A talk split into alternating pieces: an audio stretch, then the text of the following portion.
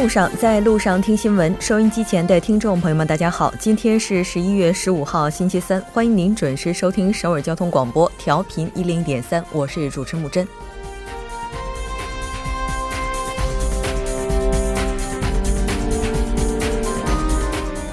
继去年庆州地震之后，韩国浦项地区于今天下午两点二十九分发生了五点四级地震，这是韩国地震观测有史以来的第二大地震。首尔等多地震感明显，截至目前余震仍在继续，地震造成的恐慌也还未消除。万幸的是，区域内核电站、铁路、机场并未受到较大影响，救援工作也在有条不紊地进行着。当然，我们也希望大家能够随时关注最新报道。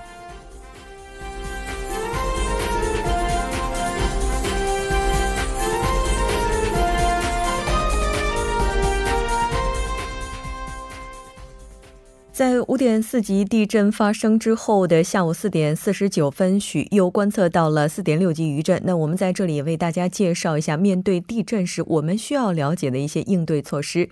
如果地震发生时，您在家里应该第一时间关掉水闸门以及天然气的闸门，使用楼梯转移到空地。如果您在电梯里，应该按下所有的层数，尽快离开电梯。如果您无法离开房间，应该躲避在坚实的家具下，或者是。墙角处，那当然在这里最为重要的是保持冷静。好的，接下来我们再来关注一下今天的要闻新闻。在韩国，韩国东南部浦项市发生五点四级地震，四点六级余震。韩国青瓦台高度评价文在寅东盟之行，称完成了新外交布局。新闻在中国，习近平总书记特使宋涛将赴北韩通报中共十九大情况。中国国家统计局表示，房地产销售平稳回落。走进世界国际原子能机构最新报告表示，伊朗遵守伊核条约。英国首相公开炮轰俄罗斯。新闻放大镜依然邀请专家学者放大探讨新闻热点焦点。那今天我们的主题是职场性骚扰、性暴力事件何时了？从每周一到周五晚六点至八点，了解最新动态，锁定调频一零点三新闻在路上。稍后是广告时间，广告过后为您带来今天的新闻在韩国。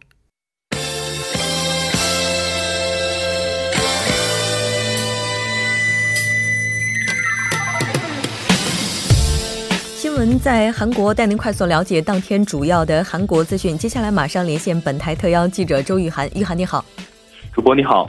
那今天在韩国最为重要的事件，就是在浦项地区发生的地震了。我们第一条消息就来关注一下。好的，那么韩国气象厅十五号的消息呢，就在当天下午的两点二十九分左右呢，庆尚北道浦项市北区以北的九公里呢，发生了里氏五点四级的地震的这个规模的地震。那么截至目前呢，共发生了六次的余震，最高级别呢是为今天下午的呃四点四十九分许。那么在浦项市北区以八公里处发生的四点六级规模的余震。那么本次地震呢，是去年九月十二号庆北庆呃庆州市发生的里氏五点八级。地震之后呢，韩国发生的第二大地震。那么气象厅表示呢，本次地震的震中呢是位于北纬三十六点一度，东经一百二十九点三七度，震源深度呢是在九千米，与气象厅最早发布的信息呢略有出入。主播，那据我们了解，在地震发生之后，也就是五点四级大地震过后，依然是有余震在发生。我们来看一下具体的情况。是的，那么就在当天的下午两点二十二分三十二秒呢，浦项市北区以北七公里处呢发生了二点二级的地震之后呢，紧随其后就又在两点二十二分的四十四秒，几乎是在相同的地点又发生了里氏二点六级的地震。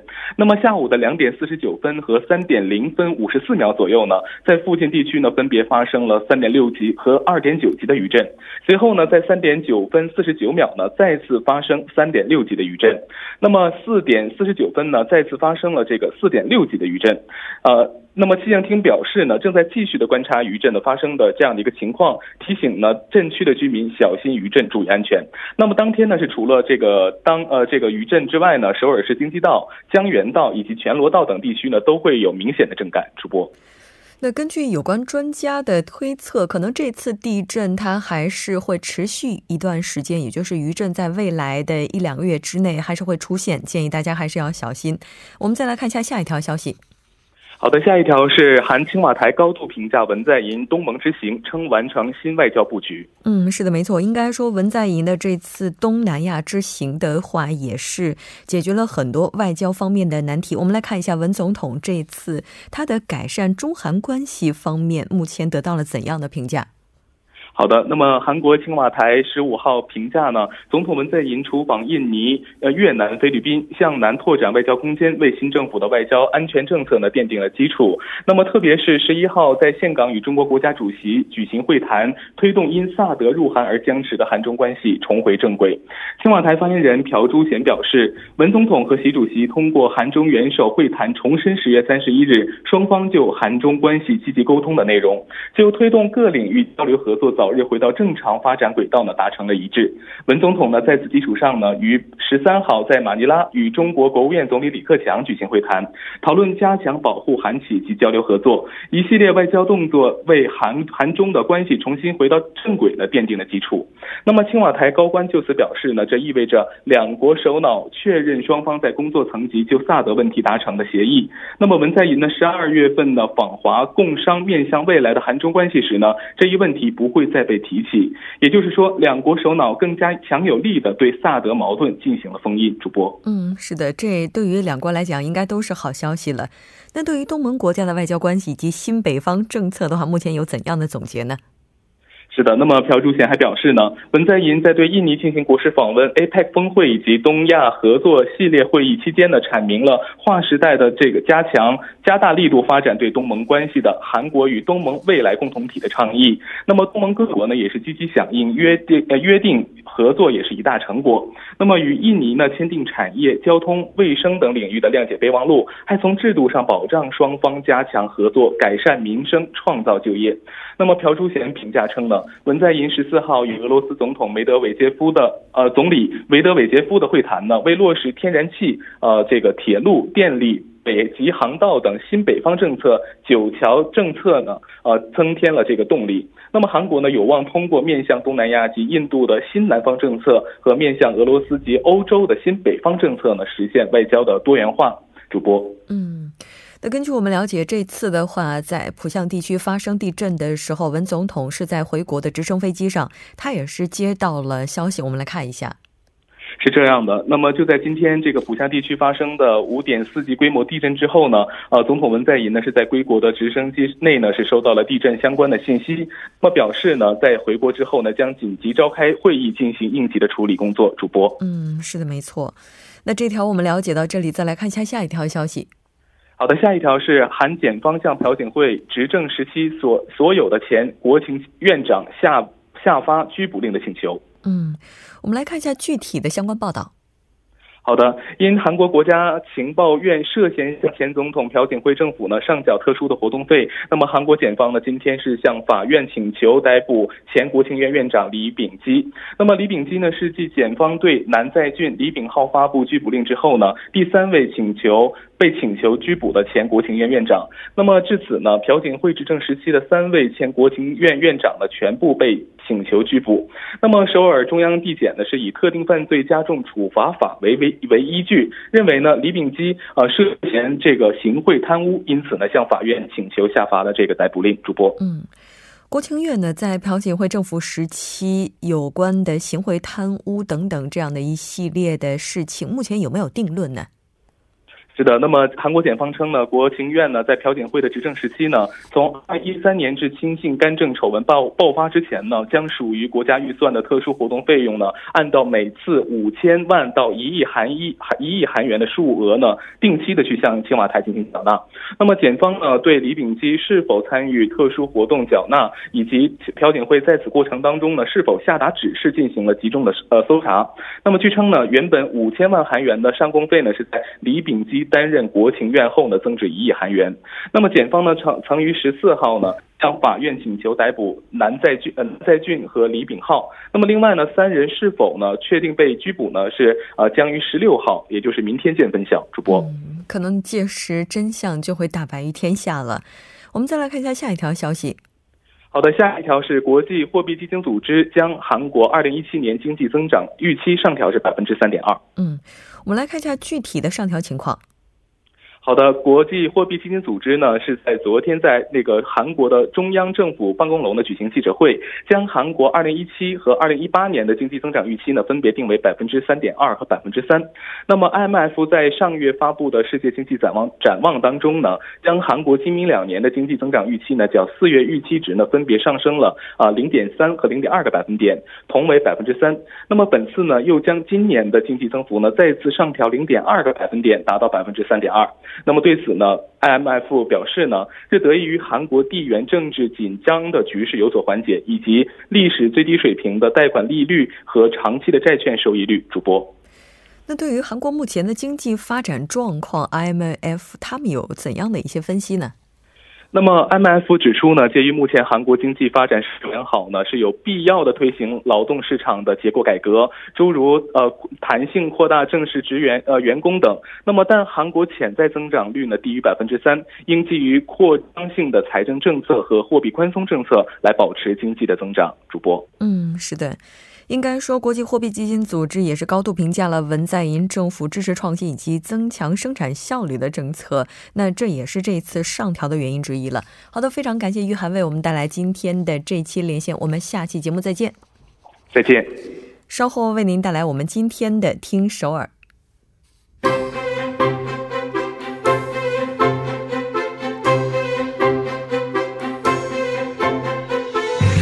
新闻在路上，在路上听新闻。您的点赞、您的回馈是对我们最大的鼓励与支持。参与节目，您可以发送短信到井号幺零幺三，每条短信会收取您五十韩元的通信费用。另外，您也可以登录 TBS 官网三 w 点 tbs 点 seoul 点 kr 给我们留言。当然，在 Instagram 搜索 TBS C News 也可以参与互动。新闻在路上，期待您的参与。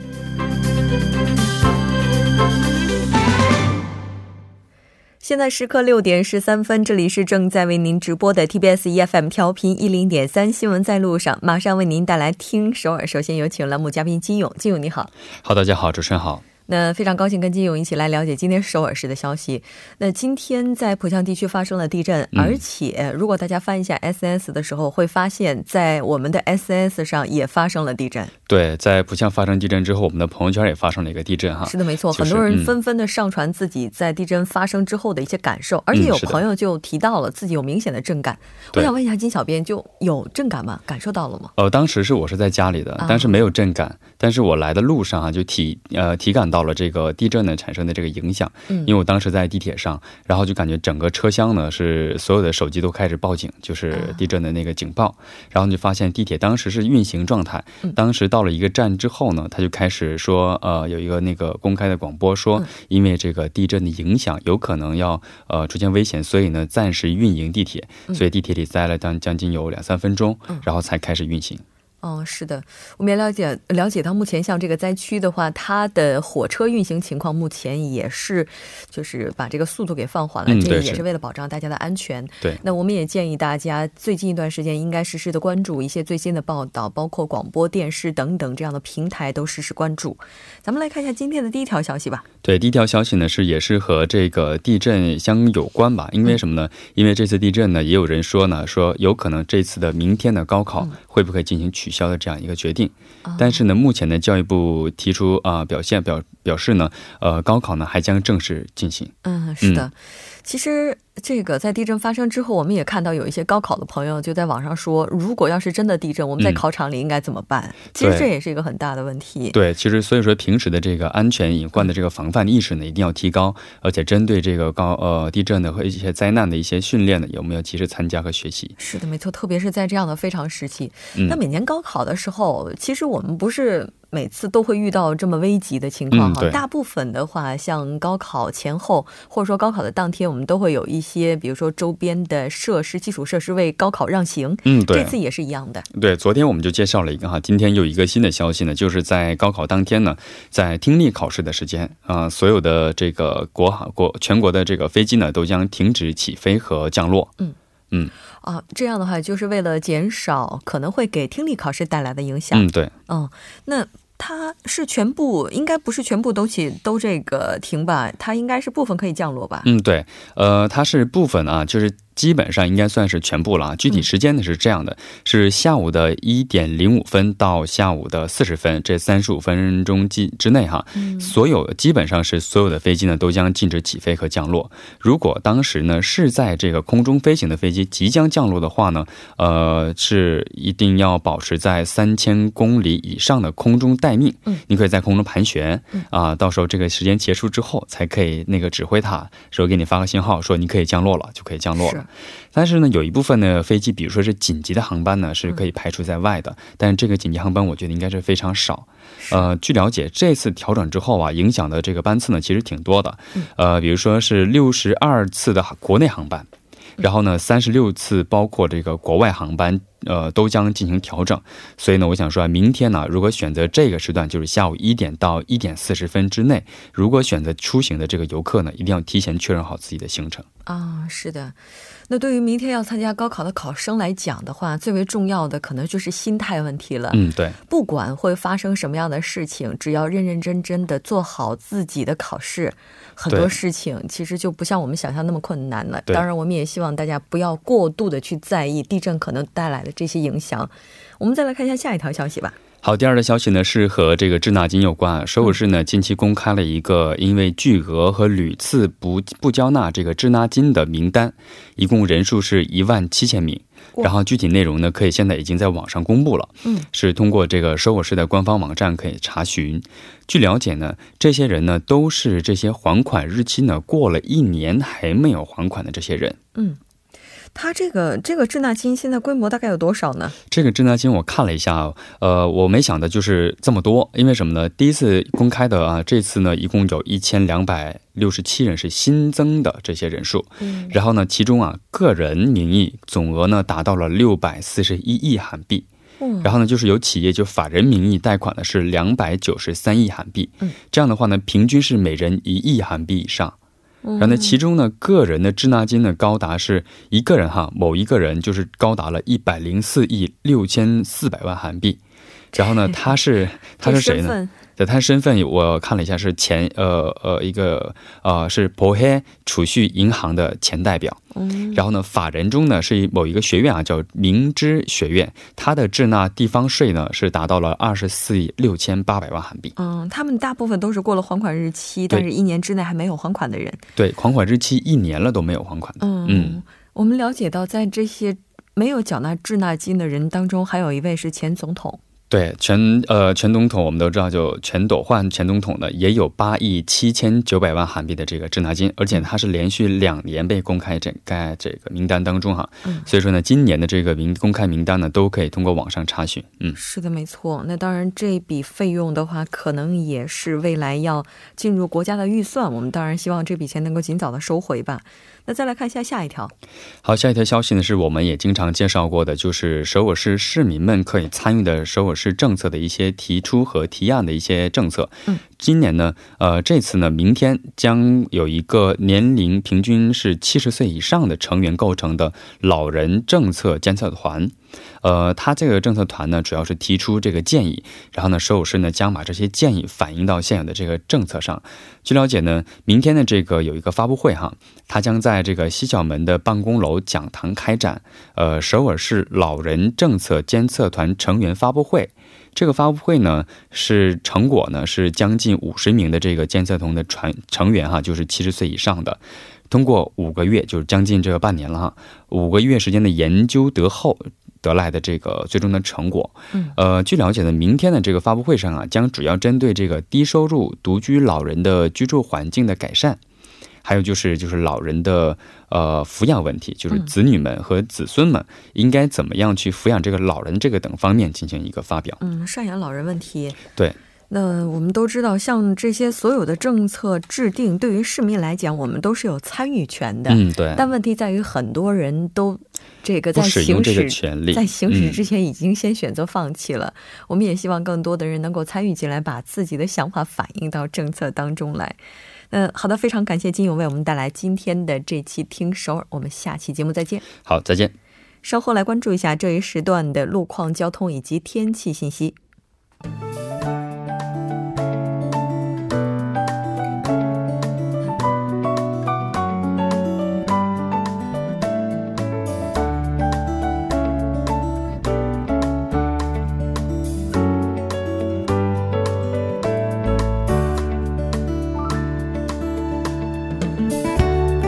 大家晚上好，今天是星期三，这里是由程琛为大家带来这一时段的路况及天气信息。现在是晚间六点二十一分。首先，我们来关注一下来自首尔市交通情报科发来的实时路况。在五桥路大韩门方向首尔广场前方正在进行小规模的集会庆典，受其影响呢，目前此路段的三车道是无法通行的，还望来往的车主们参考相应路段，小心驾驶。接下来是在百济古坟路石村站至培明十字路口这一路段呢，之前进行的道路施工作业已经结束，受交通临时管制影响的三车道目前已经解除管制，道路恢复正常。在下行车道，现在有施工车辆呢开着这个应急灯，暂时停在此路段的下行车道上，请来往的车主们参考相应路段，注意及时避让，小心驾驶。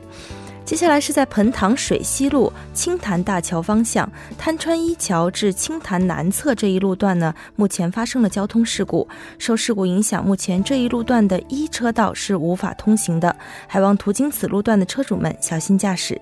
好的，来关注一下天气。今天受来自中国北部地区大陆高气压南下的影响，天气还是由阴转晴，但风力很强，温度低。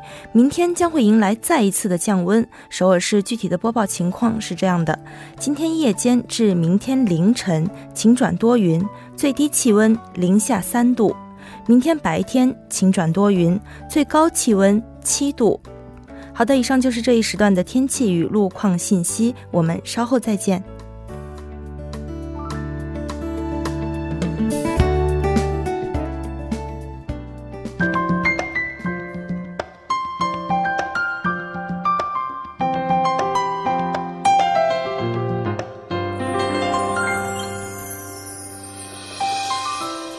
首尔新生活为您介绍首尔市面向在韩外国人推出的优惠政策、开办的教育讲座、举行的庆典。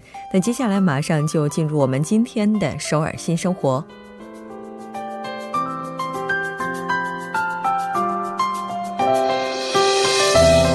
来看一下今天的第一条消息：支援多文化家庭学生教育的。多塔里培翁套呢，将与韩国多文化教育以及咨询中心一同作为 GKL 社会贡献财团的后援，举办文化公演活动。那这次文化公演活动的时间是在十一月十八号上午，从十点开始进行到十二点，地点是在京畿道水源市的八达区厅大会议室。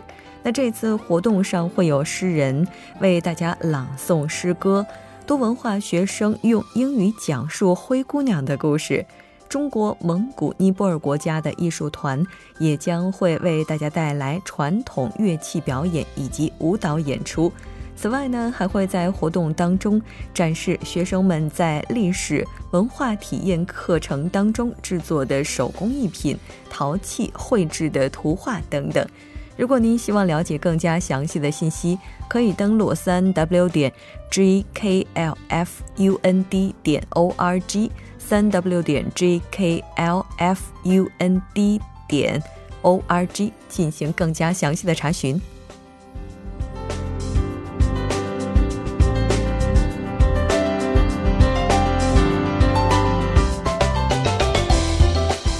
再来看一下今天的第二条消息，由永登普多文化家庭支援中心举办的“幸福 UP” 郊游活动呢就要开始了。那这次活动的时间是在十一月二十五号星期六上午的八点二十分，那地点是在红川的羊驼世界，也就是 Alpaca World。那这次活动主要面对的对象是多文化家庭，在这次活动当中，一共会招募二十人。那内容包括团体合影、欣赏演出、给动物喂食。除此之外呢，还会有自由活动的时间，您可以充分利用这段时间和自己的家人来享受一段美好时光。活动呢，这个已经开始进行申请了，截止日期是到十一月的十七号。您可以拨打电话零二八四六五四三二零二八四六五四三二进行直接报名，也可以拨打这部电话进行更加详细的咨询。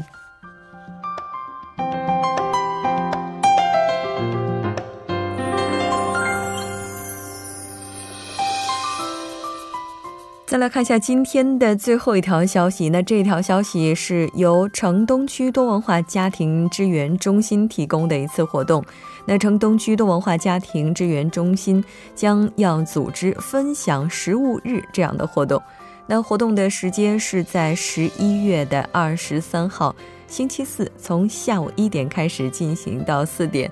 活动主要面对的对象是结婚移民者。以及同一国籍三人以上或者五人以下组成的小组。